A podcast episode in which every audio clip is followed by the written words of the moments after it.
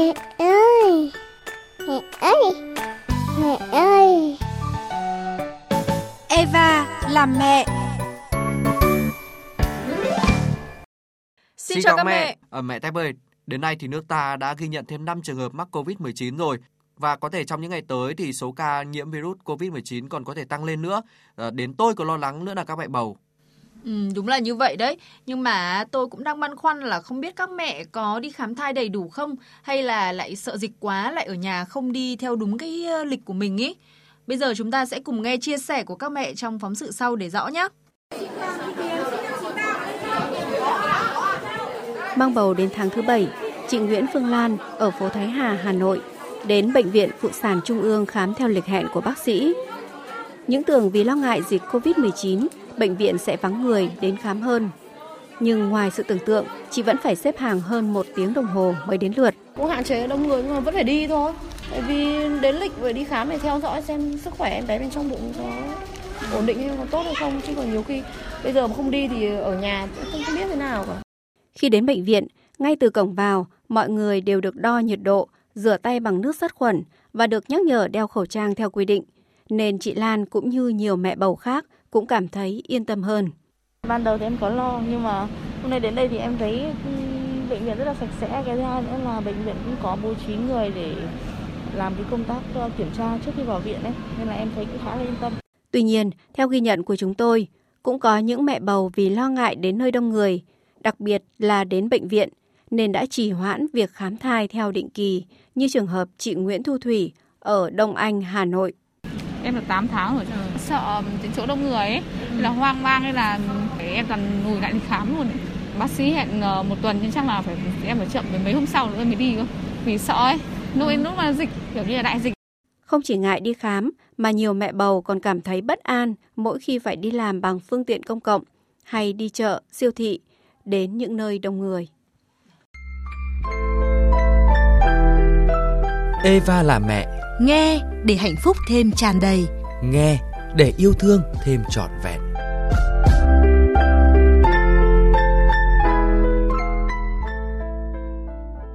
Tôi nghĩ là các mẹ vẫn phải cẩn thận vì phụ nữ mang thai vẫn là một trong những đối tượng dễ bị tổn thương nhất trước dịch bệnh đấy. Đúng là như vậy đấy. Trong cuộc phỏng vấn với phóng viên chương trình thì thạc sĩ bác sĩ Tạ Việt Cường, Phó Giám đốc Trung tâm Khám và Điều trị chăm sóc sức khỏe sinh sản Bệnh viện Phụ sản Hà Nội cơ sở 2 sẽ tư vấn cho các mẹ phương pháp phòng tránh dịch COVID-19 khi đến nơi đông người. Các mẹ cùng tham khảo nhé. Thưa bác sĩ thì à, trong tình hình mà dịch Covid-19 vẫn đang có nguy cơ lan rộng thì à, phụ nữ mang thai có phải là đối tượng dễ bị tổn thương nhất ạ? Trong cái thời điểm hiện tại thì phụ nữ mang thai thì cũng giống như là mọi người khác thôi. Ờ, nhưng có thể khác ở một số là cái tình trạng mang thai như nào. Ví dụ như là tình trạng mang thai trong 3 tháng đầu tiên, khi mà lây nhiễm thì nó sẽ nguy hiểm hơn. Thứ hai nữa là virus ờ, SARS-CoV-2 nó nguy cơ cao hơn cho những cái trường hợp mà thai ngày mưa cao. Ví dụ như là có bệnh lý sẵn có trước đấy này, hoặc là những người mà ví dụ như là mang thai kèm theo các bệnh lý nhiễm virus từ trước, ví dụ như HIV chẳng hạn, thì sẽ làm tình trạng của mẹ và tình trạng em bé nguy hiểm hơn vì sợ bị nhiễm bệnh nên là nhiều mẹ bầu có thể bỏ qua một số cái công đoạn khám thai định kỳ theo yêu cầu.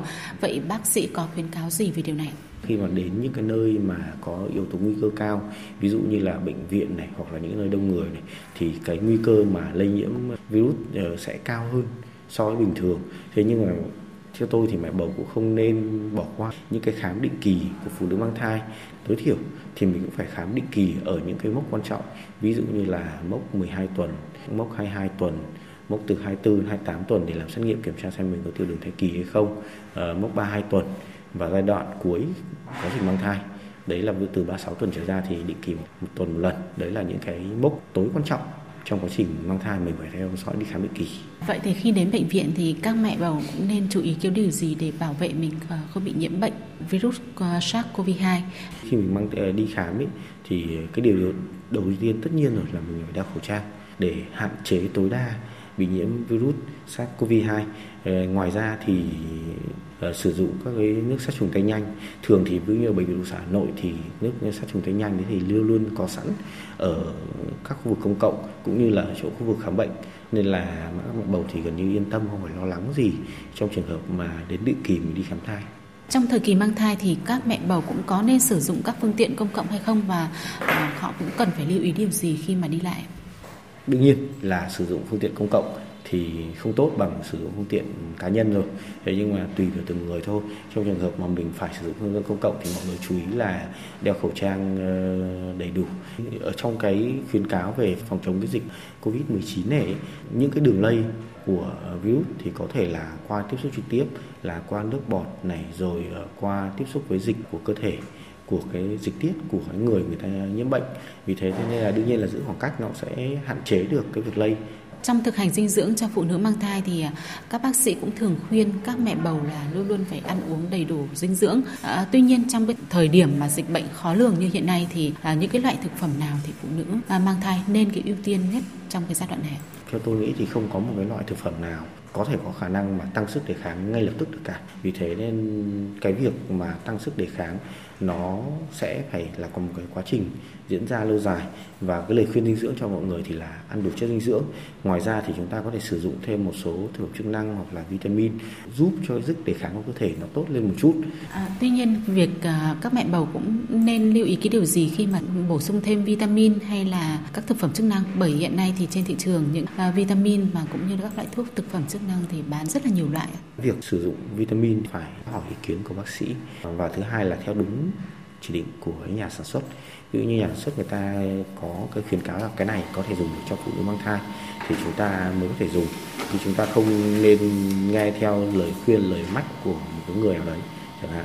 Thì những cái việc đấy nó sẽ làm cho việc mình dùng vitamin thì nó an toàn hơn. Xin cảm ơn bác sĩ ạ.